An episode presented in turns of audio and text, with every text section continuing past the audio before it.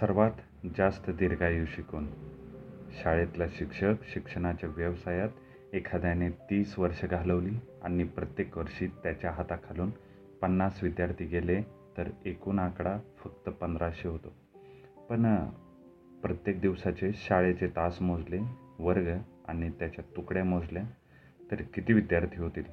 ते विद्यार्थी जितकी वर्ष जगतील तितकी वर्ष त्या शिक्षकाचं आयुष्य. ह्याला एक बारीकसा अपवाद आहे. शाळेतले सगळेच शिक्षक काही आपल्या ध्यानात राहत नाही. माणूस हा सगळ्या व्यवसायात भेटणारच.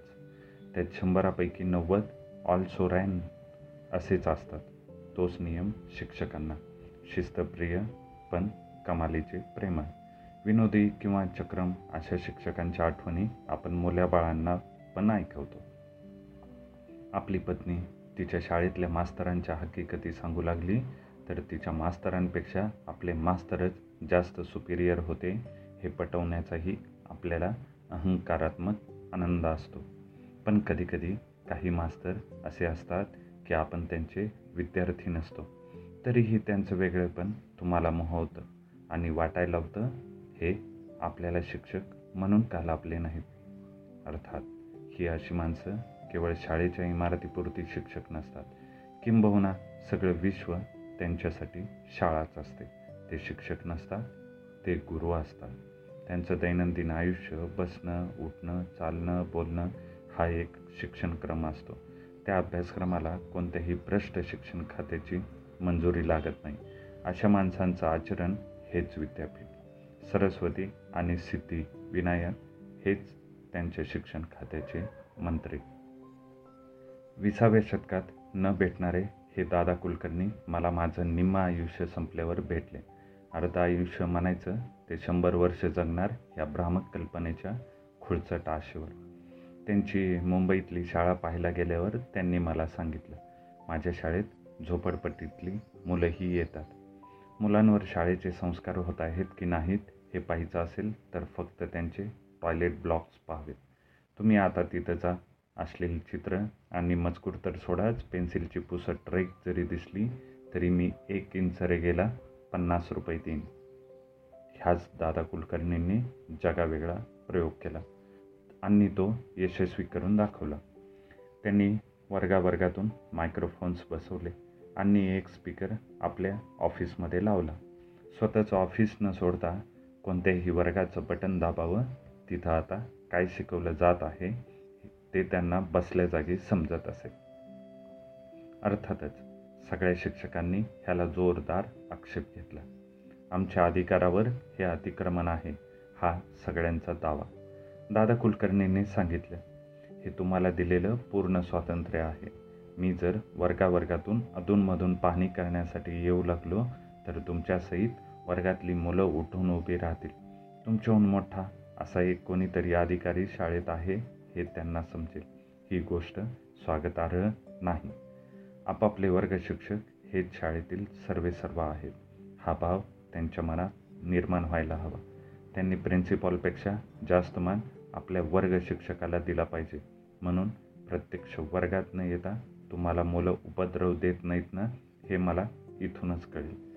तिथं मी नेमका येईन. शिक्षकांना हे पटलं. केव्हा तरी कुलकर्णींनी अशाच एका वर्गाचं पटन दाबलं इंग्रजीचा तास. शिक्षकांनी मुलांना सांगितलं फीट म्हणजे ज्वारी. दादांनी स्पीकर बंद केला.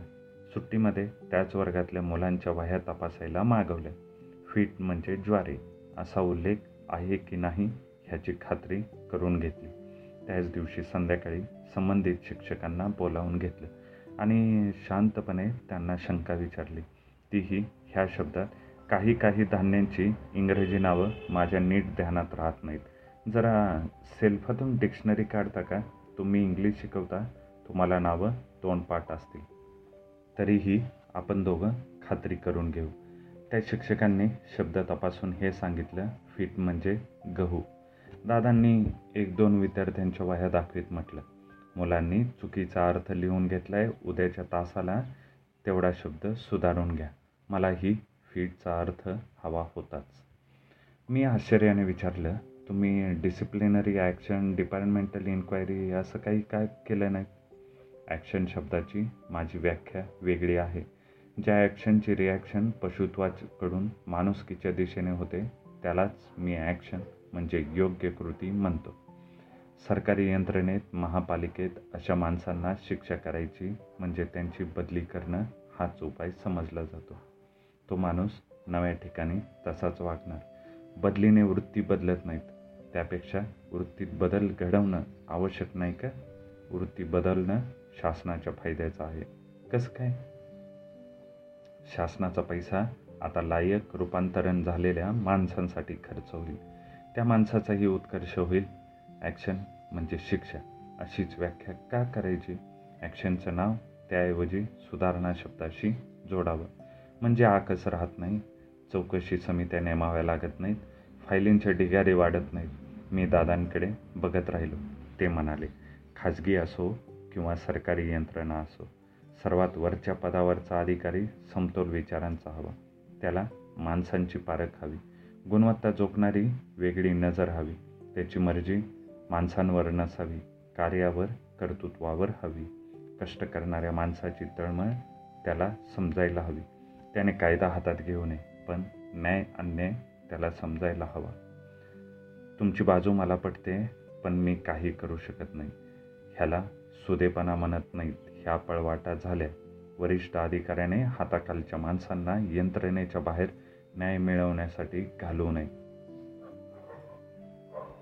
दादा कुलकर्णी हा विषय इथं संपत नाही. शिक्षक संपतो गुरु राहतोच. पण गुरु जाता येता भेटत नाही. दादा कुलकर्णी असेच पुन्हा केव्हा तरी भेटतील.